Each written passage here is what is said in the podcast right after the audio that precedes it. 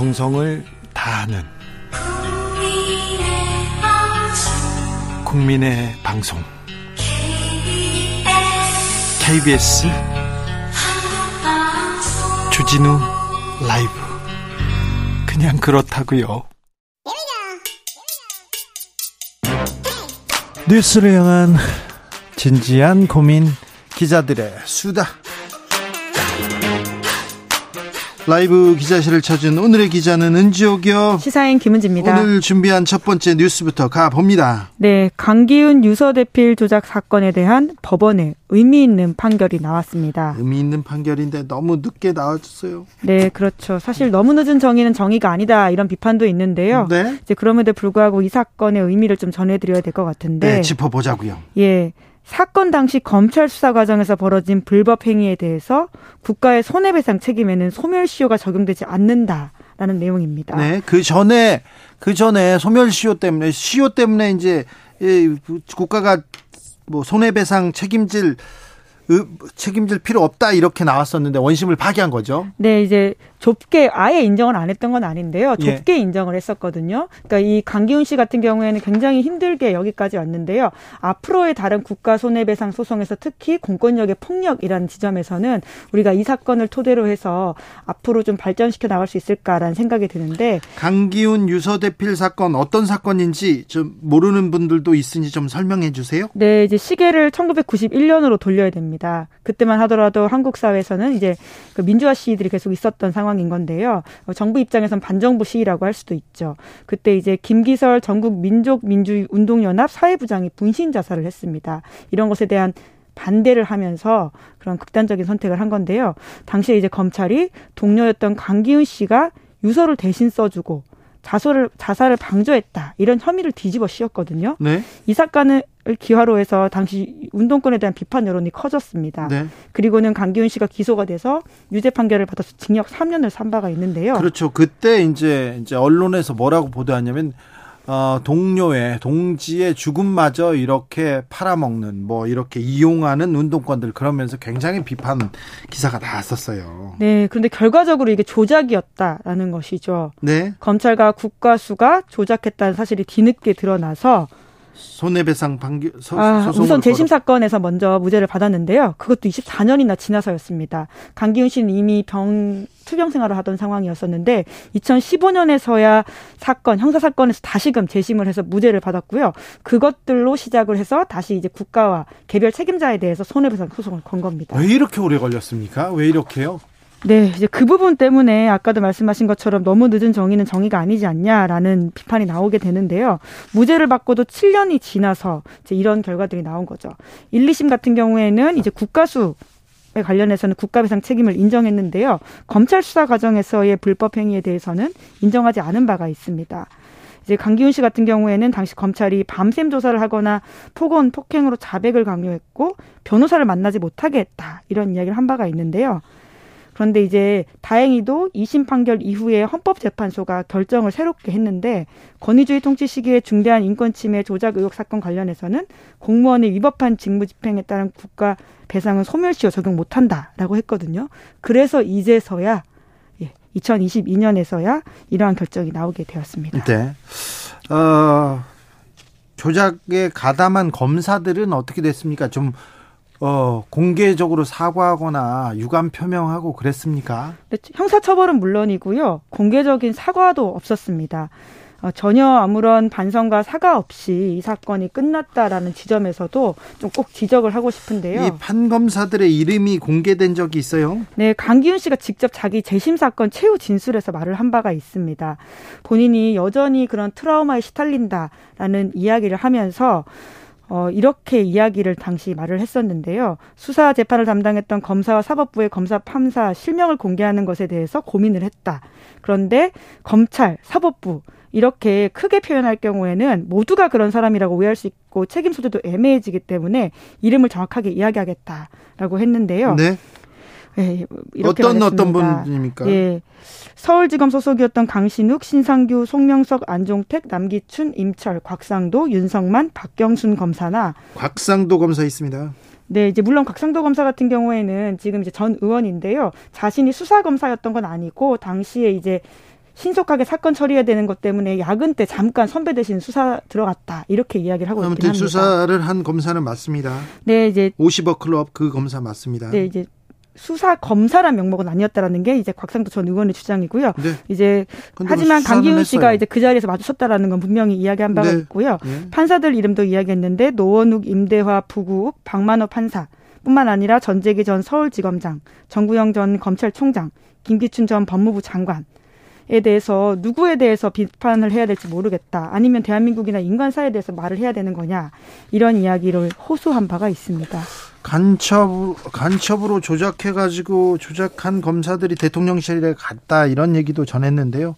이분들은 유서 조작 사건을 만들어서 한 인생을 한 인생을 망가뜨려 놓고 아직도 사법 처리도 사과도 반성도 없습니다. 강신욱, 신상규, 송명석, 안종택, 남기춘, 임철, 곽상도, 윤성만, 박경순 전 검사, 노원욱, 임대화, 부국, 박만호 전 판사, 네. 그리고 정구영, 전채기, 김기춘 이런 이름도 있습니다. 네, 강기훈 씨가 직접 이제 재심에서 이야기한 이름입니다. 네, 다음 뉴스로 가보겠습니다. 네, 진실화해위원장 내정자가 논란이라고 합니다. 김광동, 김광동 이분께서 위원장이 됐다고요? 네, 아직 내정이고요. 발표가 된 건 아닌데 현재 이제 정근식 위원장이 임기가 12월 9일 날 끝난다라고 합니다. 이제 그에 맞춰서 윤석열 대통령이 임명 절차를 거치고요. 이달 중에 취임할 예정이라고 하는데요. 진하위 위원장 같은 경우에는 장관급 예우를 받고 네. 임기가 2년 그러니까 2024년 12월까지라고. 그런데 이분 좀 극우적인 분이 아닙니까? 너무 극우적인 시각으로 언론이나 역사에 대해서 말했던 적이 있는데요. 네, 이제 특히 4.3 사건과 관련해서 왜곡된 시각을 가지고 있어서요. 지금 당장 제주도에서 비판 성명이 나오고 있는데요. 2011년 6월 29일 제주에서 열렸던 제주 4.3 사건 교과서 수록 방안 공청회라는 것이 있었습니다. 근데 이 자리에서 4.3을 남조선 노동당의 중심으로 한 공산주의 세력에 의한 폭동 이라고 말을 한 바가 있는데요. 이러한 주장에 대해서는 이미 법원 판결로 각하되거나 기각 처리가 된 바가 있거든요. 이제 그럼에도 불구하고 이런 주장을 했던 바 인사가 지금 특히나 진실과 화해를 다루는 과거사 국가기관에 대해서 위원장이 되는 게 적절하냐 이런 비판이 나오고 있는데요. 네. 특히 이제 제주 지역의 송재우 국회의원 같은 경우에는 내 임명 절차를 중단하라 이렇게 촉구하는 성명을 내기도 했습니다. 네. 송원 송재우 의원은 친일 청산이 안 된 것은 공산주의 세력 때문이라는 어불 성설을 늘어뜨리는 등 야, 잘못된 역사 인식 가지고 있다. 이런 분이 진실과 화해, 역사 관련된 이런 가장 중요한 자리에 있는데 어, 4.3에 대한 국가의 책임을 다해달라 이렇게 얘기합니다. 또 다른 논란도 좀 있어요, 이분? 네, 이제 국정원 대선 개입 논란이 한참 불거졌던 2013년이 있습니다. 결과적으로 이게 다 사실이었다라고 이제 드러났는데요. 이제 그 당시 2013년만 하더라도 논쟁이었거든요. 워낙 국정원이 세게 부인을 하고 있다 보니까요. 근데 그 당시에 국정원을 지지하는 글을 언론에 기고했다 이렇게 알려져 있는 바가 있고요. 네, 사실로 2000, 드러났습니다. 네, 2008년에는 뉴라이트 계열 단체 교과서 포럼이 펴낸 역사 교과서, 대한 교과서 한국 근현대사 집필에 참여하기도 했었는데요. 이 책 같은 경우에는 식민지 근대화론 그리고 이런 친일 독재 미화 논란이 있는 책이기도 합니다. 이분 MBC 방문진 방문진의 이사 오래 했습니다. 네, 2009년부터 18년까지 MBC 대주주인 방문진 이사를 지냈는데요. 어, 2017년 한겨레 신문 보도에 따르면 당시 김 이사의 발언의 일부가 이제 MB 정부 국가정보원이 만든 방송장악 문건 실현 지원 정황과 일치한다라는 겁니다. 그러니까 국정원과 일정 부분 교감한 게 아니냐 이런 어, 지적들이 나왔었는데요. 이에 대해서 김 이사는 부인을 했습니다. 그러면서 그 당시에는 아이오 그러니까 국정원 정보관이 있는지도 몰랐고 어쩌다가 몇 년 뒤에 알았지 우연의 우연의 일치다라는 취지의 해명을 한 바가 있습니다. 알았는데 아니요, 그 당시는 이제 국정원이 MBC에 오는 것도 몰랐다. 그 나는 전혀 국정원과 그때 발을 맞추지 않았다. 이런 취지의 해명인 것이죠. 네. 네. 극우적으로 이렇게 보인다. 극우 인사로 지금 이렇게 분류되던 김광동 씨가 진실과 화해위원회 위원장이 된다고요? 네. 지금 상임위원이기도 합니다. 지켜보시죠. 예. 네. 마지막으로 만나볼 뉴스는요? 네, 마크롱 미, 프랑스 대통령이 미국을 국빈 방문했습니다. IRA 그러니까 인플레이션 감축법 세게 비판했어요? 네, 해당 법 같은 경우에는 한국에서도 워낙 논란이 크게 되어서 이제 한국 사람들이 모르, 모르지 않는 법이라고 할 수 있는데요. 한국만이 아니라 유럽에서도 이 법에 대한 반발이 심합니다. 반발이 있어요. 네, 이제 그래서 이번에 바이든 행정부가 출범한 지 2년 만에 첫 국빈 방문 대상으로 프랑스를 선택해서 융숭하게 대접을 했거든요. 그럼에도 불구하고 바이든 대통령에 대해서 마크론 대통령이 작심하고 IRA를 비판했습니다. 의회 백악관 방문을 가리지 않고 IRA 언급하면서 개정해야 된다. 라는 주장들을 했는데요. 해당 법안이 프랑스 산업에 피해를 준다라고 하면서 세게 비판을 했습니다. 그리고 또 이번에 좀 벼르고 있던 측면이 있다라고 볼 수 있는데 작년에 오커스라고 해서 미국, 영국, 호주 3국의 안보 협의체가 출범한 적이 있거든요. 그때 잠수함 관련해서 지금 갈등이 있었잖아요. 네, 사실 이제 프랑스가 뒤통수 맞았다라고 하는 것이 전 세계적인 평가였었는데요. 미국에서 호주에다가 핵잠수함 기술을 전수하기로 함에 따라서 77조 원에 달하는 프랑스의 수출 프로젝트가 허공에 날아간 바가 있습니다. 네. 아무튼 바이든 대통령 만나기 전에도 만나고 난 후에도 IRA에 대해서 비판했습니다. 네, 이제 바이든 대통령도 정상회담 후 공동 기자회견 가지면서 일정 부분 결함이 있다라는 사실을 인정을 했거든요. 네. 조정이 필요한 작은 결함들이 있다. 유럽 국가들의 참여를 더 쉽게 만들 미세한 조정 방안들이 있다. 라고 이야기를 해서 사실 한국 입장에서도 굉장히 눈길이 가는 발언을 했습니다. 그렇죠. 우리한테도 중요해요. 네, 이제 그런데 바로 다음 날 이제 백악관 대변인이요. 이제 우리는 유럽과 실질적 협의를 통해 해결하려는 것으로 그 과정보다 앞서 있지 않다면서 법률 수정을 위해 의회로 돌아갈 계획은 없다. 라고 하면서 일종의 뭐 립서비스였다라는 취지의 이야기들을 해서요. 다시금 또 갈등 양상입니다. 우리는 어떻게 된답니까? 이 IRA 뭐. 네, 이제 한국 정부 같은 경우에도요. 이제 대규모 인원들을 꾸려가지고는 정부와 그리고 국회 사람들이 지금 막 워싱턴 DC를 방문해서 관련된 활동들을 하고 있습니다. 네. IRA 개정이나 혹은 관련해서 우리 입장들을 계속 전하고 있는데요. 이 주진우 라이브도 나오고 있는 최영도 의원이라든지 김한정 의원 미국 갔어요 지금. 네네 그것 때문에 갔습니다. 네. 네.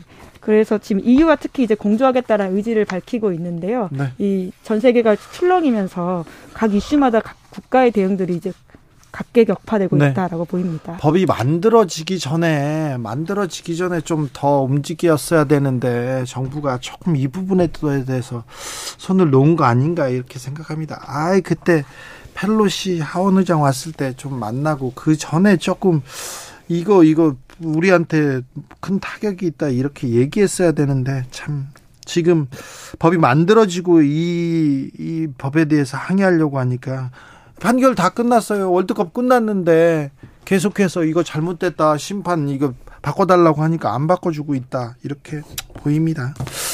기자들의 수다 시사인 김은지 기자였습니다. 감사합니다. 네, 고맙습니다. 교통정보센터 다녀오겠습니다. 김민희 씨.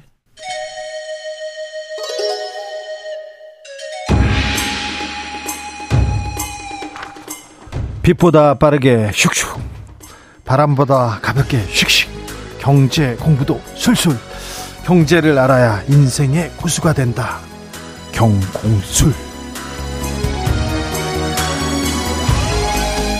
경제를 알아야 고수가 되는데 저는 경제를 몰라서 자 오늘 경제를 가르쳐 줄 고수 선생님 모셨습니다. 박영미 경제 전문 기자 어서 오세요.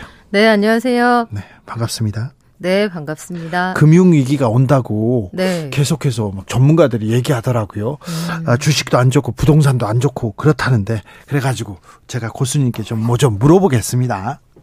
안 좋습니까, 정말? 어, 상황이 여의치 않은 건 맞는데 네. 과거에 금융 위기가 도래했던 당시의 전후 상황하고는 좀 달라요. 네. 그러니까 우리가 체감적으로 물가가 높고 환율도 높고 금리도 올라가고 하니까 힘들다라고 느껴지기는 하는데 네. 일단 근자에 있었던 2008년 세계 금융위기 당시하고 비교를 해보면 그때는 이게 교통사고 같이 벼락같이 떨어진 어떤 재난 수준의 위기였거든요. 그렇죠. 그러니까 미국에서 부실한 가계 대출이 이 여러 가지 뭐 당구로 치자면 쓰리 쿠션을 먹고 네. 전 세계 금융회사를 부실화시키면서 세계 금융시장을 완전히 초토화시켰던 그런 사건이라고 한다면 이번에는 사실 아는 병이에요. 아는 병인데 네. 서서히 오긴 온다는 거 아닙니까? 음... 이것도 무섭죠. 글쎄 이게 강펀치가 될지 네. 그냥 골병으로 골골하다 파스 좀 붙이다 나을지는 아직까지는 잘 모르겠어요. 네. 왜냐면 돈이 워낙 많이 풀렸다가 요 돈이 마르면서 되게 촉촉하다가 그러니까 예를 들면 동남아에 갔을 때 되게 습한 데 있잖아요. 네. 거기 있다가 우리가 건식 사우나 이런 데 갑자기 들어가면 어 내 피부 왜 이래 요렇게 느껴지는 건데 피부가 건조해지는 게 막 죽을 병은 아니거든요, 또. 네. 좀 지켜봐야 돼요. 사실. 그래요. 제 피부는 항상 건조합니다. 건식 사우나에 얼마나 있을 거냐, 네. 모래시계 다 바닥까지 있을 때까지, 그때까지 있을 거냐, 네. 거기에 따라 달라질 겁니다. 자, KB 금융그룹에서 이렇게 조사해 봤어요. 2022년 한국 부자들 이렇게 조사해서 보고서를 냈는데, 코로나 시대에 서민들의 삶은 팍팍해지지만 부자들은 또 오히려 또 부자가 되는 경우가 많더라고요. 네. 경제 양극화 심한데 더 심각해지고 있습니다. 그렇습니다. 그 자산 가치가 단기간에 급등하면 자산을 가진 자와 가지지 못한 자. 네. 그러니까 노동소득이 자산 가치가 급등하는 속도를 따라가지 못하기 때문에 그렇죠. 돈이 돈을 벌고 땅이 돈을 벌고 건물이 돈을 버는데 이 노동으로는 조금밖에 못 벌잖아요. 그렇죠. 내가 손발로 열심히 노동을 한다. 하지만 우리 집도 노동을 하고 땅도 노동을 해버리면 따라가기가 어렵죠. 못 따라가죠. 그래서 말씀하신 것처럼 KB 한국 부자 보고서 이거 매년 나오는 겁니다. 네. 2008년에도 그랬는데 이 큰 상황이 한번 종결되고 나면 지금의 상황이 이제 코로나19라는 그 비, 비전통적인 굉장히 이례적인 앞으로 올까 말까 그런 상황 이후에 큰 돈이 풀리고 나서 부자들의 세상이 어떻게 재편되었느냐 이걸 보여주는 건데 네. 전체 금융자산 가운데 여기서 일컫는 부자들이 가지고 있는 자산이 2,883조 원 이렇게 집계가 됐습니다. 잠깐만요. 얼마요? 2,883조 원. 부자들이요? 이, 여기 부자의 기준이 뭐냐면 총자산 100억 원, 금융자산은 적어도 10억 원 이상. 그렇게 돼 있네요. 네. 확실한 건 제 주변에는 없습니다. 아, 그래요? 네. 아, 네. 아, 참, 좀, 안, 네, 안타깝네요. 조혜숙님, 골병이 사람 접는 경우도 있는 거 아닌가요? 참, 그럴 수도 있어요. 파도는 네. 밀려오는데 어떻게 해야 되는지도 물어보겠습니다. 6990님께서, 어, 똑똑한 분 나오셨다. 자, 박연미, 어, 기자님 이렇게 응원하시는 분들이 있습니다. 자, 그러면요. 네. 자, 금융위기가 와요. 자, 위기가 오는데 우리는 어떻게 해야 됩니까? 정부나 정치권에서는 아무 얘기를 안 해줘가지고 우리라도 뭐를 좀 대비해야 되겠습니다. 먼저 주식은 어떻게 해야 됩니까? 글쎄, 주식은 뭐 일단은 지금은 자산 시장에 투자하시는 것보다 예적금이 유리해요. 네. 4대 주요 은행권에서 적금이 지금 KBS 1층에 이 S은행에서도 내 집 마련 적금 5.5%씩 준단 말이에요. 아, 그래요? 네. 몰랐는데. 아, 오다 가다 보세요. 입간판 있습니다. 저는 돈은 관련된 건 하나도 안 보입니다. 아, 너무 부자라서? 아니요, 그게 아니라요. 건물주라서? 아니요. 어, 건물주면 이렇게 안 살죠. 네. 그런데, 네. 어, 자, 예적금이 유리하다? 네, 예적금이 5% 이상 주잖아요. 네. 근데 우리가 어, 주식으로 흥해본 적도 있고 울어본 적도 있을 텐데 연간 전체 다 합쳐서 평균치가 내가 주식으로 수익을 모든 종목 합쳐서 5% 이상 냈다. 1년 내내 네. 통합해서 이거 쉽지 않거든요. 그렇죠. 특별히 뭐 올해 올해 지난해 올해는 그렇죠. 한 종목을 내가 사서 내가 샀다 팔았는데 수익률이 뭐 10%야. 요럴 때가 코로나19 기간 동안 잠시 있었지만 네네.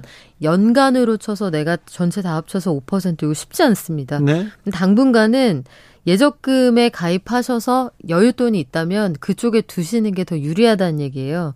실제로 그래서 금융 부자들도 지금 그렇게 그 방식을 택하고 있는데 금융자산을 10억 이상 가지고 있는 사람들, 그 사람들 중에 3만 1000명 이상이 예적금 시장으로 넘어왔습니다. 네. 1년 사이에. 부자들은 그쪽으로 갔답니다. 예적금으로. 네, 그거 고려를 하셔야 될 거고 증시에서는 지금 워낙 손실들이 뭐 많죠. 크실 테니까 네. 아, 그리고 또 영끌하라고 어디는 얼만큼 벌었다 누구는 얼만큼 벌었다 그런 기사가 작년에 너무 많았잖아요. 그리고 음. 막차를 탄 사람들 영끌한 사람들 너무 많아요. 그 사람들 다 지금 울고 있습니다. 근데 뭐 지금 손절 타이밍도 좀 지나간 것 같죠. 그래서 저는 일단 지금 상황이 손실이 너무 크다. 그러면 네. 장기적으로 조금 두고 보시라는 말씀밖에 못 드리겠어요. 이제 와서 손실이 그렇게 큰데 지금 갑자기 파시라기에는 어려울 것 같고 팔고 있다가 나중에 사면 되는 거 아닙니까? 음, 근데 그게 쉽지 않아요. 만약에 내가 빚을 내서 주식을 샀는데 그게 수익률이 굉장히 떨어졌다. 중간에 아마 물타기도 하셨을 거란 말이에요. 네. 불안하니까 네. 평균 평단을 낮추려고 근데 지금 와서 아 그거 팔고 과감하게 포트폴리오 다 정리합시다 이렇게 말씀드리기엔 좀 조심스럽고 네. 만약에 내가 그런 상황이다라면 저는 조금 내년 1분기 상황 조금 지켜볼 것 같아요. 네. 네. 연말에 네. 뭐 배당도 준다. 그리고 연말에는 또 산타랠리라는 게 좀 있잖아요. 네. 내년도에 대한 기대감. 그런데 산타랠리가 올까요? 산타 할아버지가 올해 안식년이 아닐까 이런 생각을 올해는요? 잠깐 했었어요. 예. 했었는데 미국 연준 분위기가 조금 달라졌죠. 지난주에 갑자기. 그렇죠. 네. 그 파월 의장이 11월 30일 현지 시간으로 그 브루킹스 연구소 연, 연설을 통해서 아, 우리 금리 너무 가속해서 올렸는데 속도 조절 좀 할 거다. 이르면 12월이다. 그 이번 달 현지 시간으로 13, 14일에 미국 금통위 FOMC가 열립니다. 이때 계속 0.75씩 정말 가속을 하다가 0.5 이것도 빠른 속도거든요.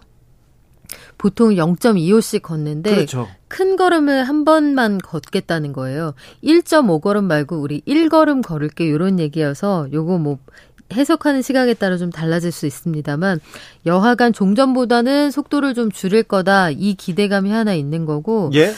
또 한 가지는 일단 누적된 효과를 좀 보자는 얘기가 연준 안에 있어요. 네. 그동안 많이 빠르게 올렸으니까 효과가 얼마나 있는지 봅시다. 그리고 내년 초에 1분기쯤 되면은 이제 금리 빠르게 올린 상황이 다 수습이 될 거다. 이런 전망들이 속속 나오고 있어서 미국 증시, 한국 증시, FOMC 이후에 파월 의장이 우리가 기대하는 그런 발언을 한두 마디 거들어 준다라고 하면 전통적으로 요때쯤 증시에서 지수가 올라주는 산타랠리 1월 효과 어 세모인데요. 아직까진 세모인데 FOMC 끝나고 고 괜찮은 발언이 나온다라고 하면은 일단 산타 할아버지가 살짝이라도 네. 오시게 오지 않을까 이런 기대감을 한번 걸어보겠습니다. 알겠습니다. 올해는 산타 할아버지가 안 올 것 같았는데 우는 아이들한테만 선물 안 주고 또 착한 아이들한테는 줄 수도 있는 것 같습니다.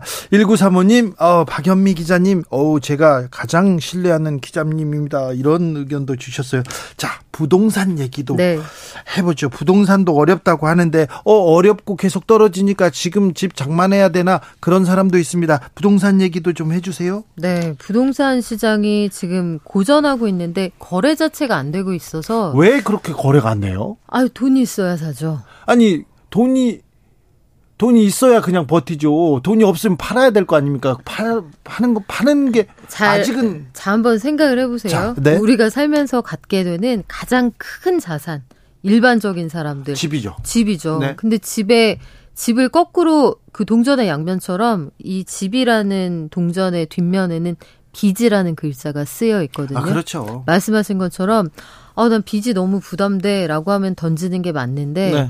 평생 가야 가, 가질 수 있는 가장 큰 것이고 내가 이걸 삶으로써 들인 기회비용이 너무 크단 말이에요. 네. 그리고 아주 장기적으로 보면 적어도 올해 내년 내후년까지는 부동산 시장 굉장히 어려울 것으로 보이는데 네, 내후년까지 엄마 아빠들이 옛날에 했던 얘기 들어보면 야 그 그래도 10년 20년 되면은 어쨌든 부동산이 최고야. 살아남을 거예요. 음. 이렇게 얘기를 하니까 금융위기 때 이후에 5년 동안 떨어지고 8년 동안 올랐단 말이에요. 금융위기 이후에는 5년 동안 떨어지기도 했습니까? 그렇습니다. 2008년부터 2008년 하반기부터 급락을 해서 2013년까지 하락하다가 2013년에 이제 고 시장이 슬그머니 전환이 되면서 8년 동안 올랐죠. 네.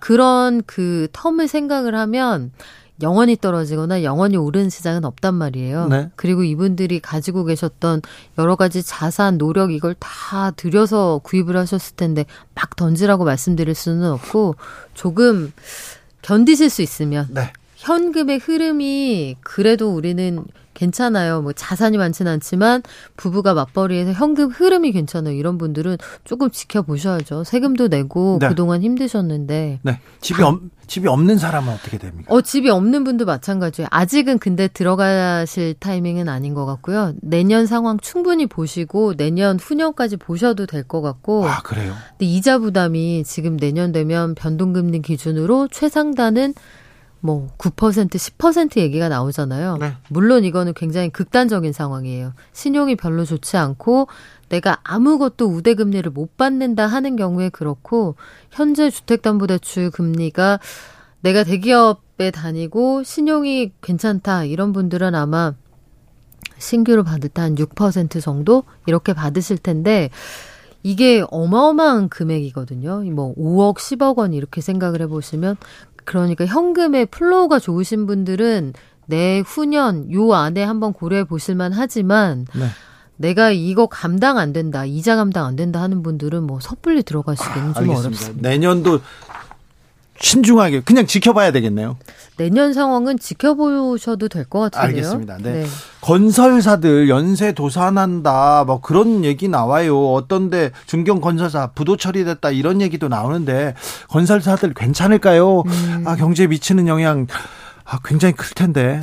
건설사들이 지금 어려운 건 그동안 욕심내서 공사 좀 많이 했죠. 그러니까 내 돈 가지고 공사하는 게 아니라 보통 공사할 때 이렇습니다. 어떤 땅을 사려고 브릿지론이라는 걸 일으켜요. 은행이나 뭐 또 그 증권사나 은행 은행하고 손을 잡고 보통 증권사가 그동안 많이 했는데 손 잡고 야 우리 이거 같이 해서 부자 되자 해서 증권사가 그 돈을 당겨옵니다. 네? 브릿지론이라는 걸로 요걸로 땅을 샀다라고 하면은 허가를 받는 고 내용 그거 자체를 가지고 허가권을 가지고 이제 PF를 일으키는 거예요. 네. 그거 가지고 돈 벌어서 건설사들이 착공했는데 지금은 뭐 상황이 돈을 당기는 것 자체가 어렵습니다. 그래요? 네. 아, 건설사가 조금 아, 불안하네요. 불안불안한데 뭐 그래도 네 아직까지는 네. 아직까지는 중소 중견 뭐 이쪽까지 아직까지 올라오지는 않았거든요. 네. 지방의 소형. 네. 육사공구님 어쩜 말씀을 이렇게 재밌고 쉽게 하는지 그러게요 경공술 많이 배웠습니다 박연미 경제 전문 기자였습니다 감사합니다 고맙습니다 저는 여기서 물러갑니다 저는 내일 오후 5시 5분에 다시 돌아오겠습니다 지금까지 주진우였습니다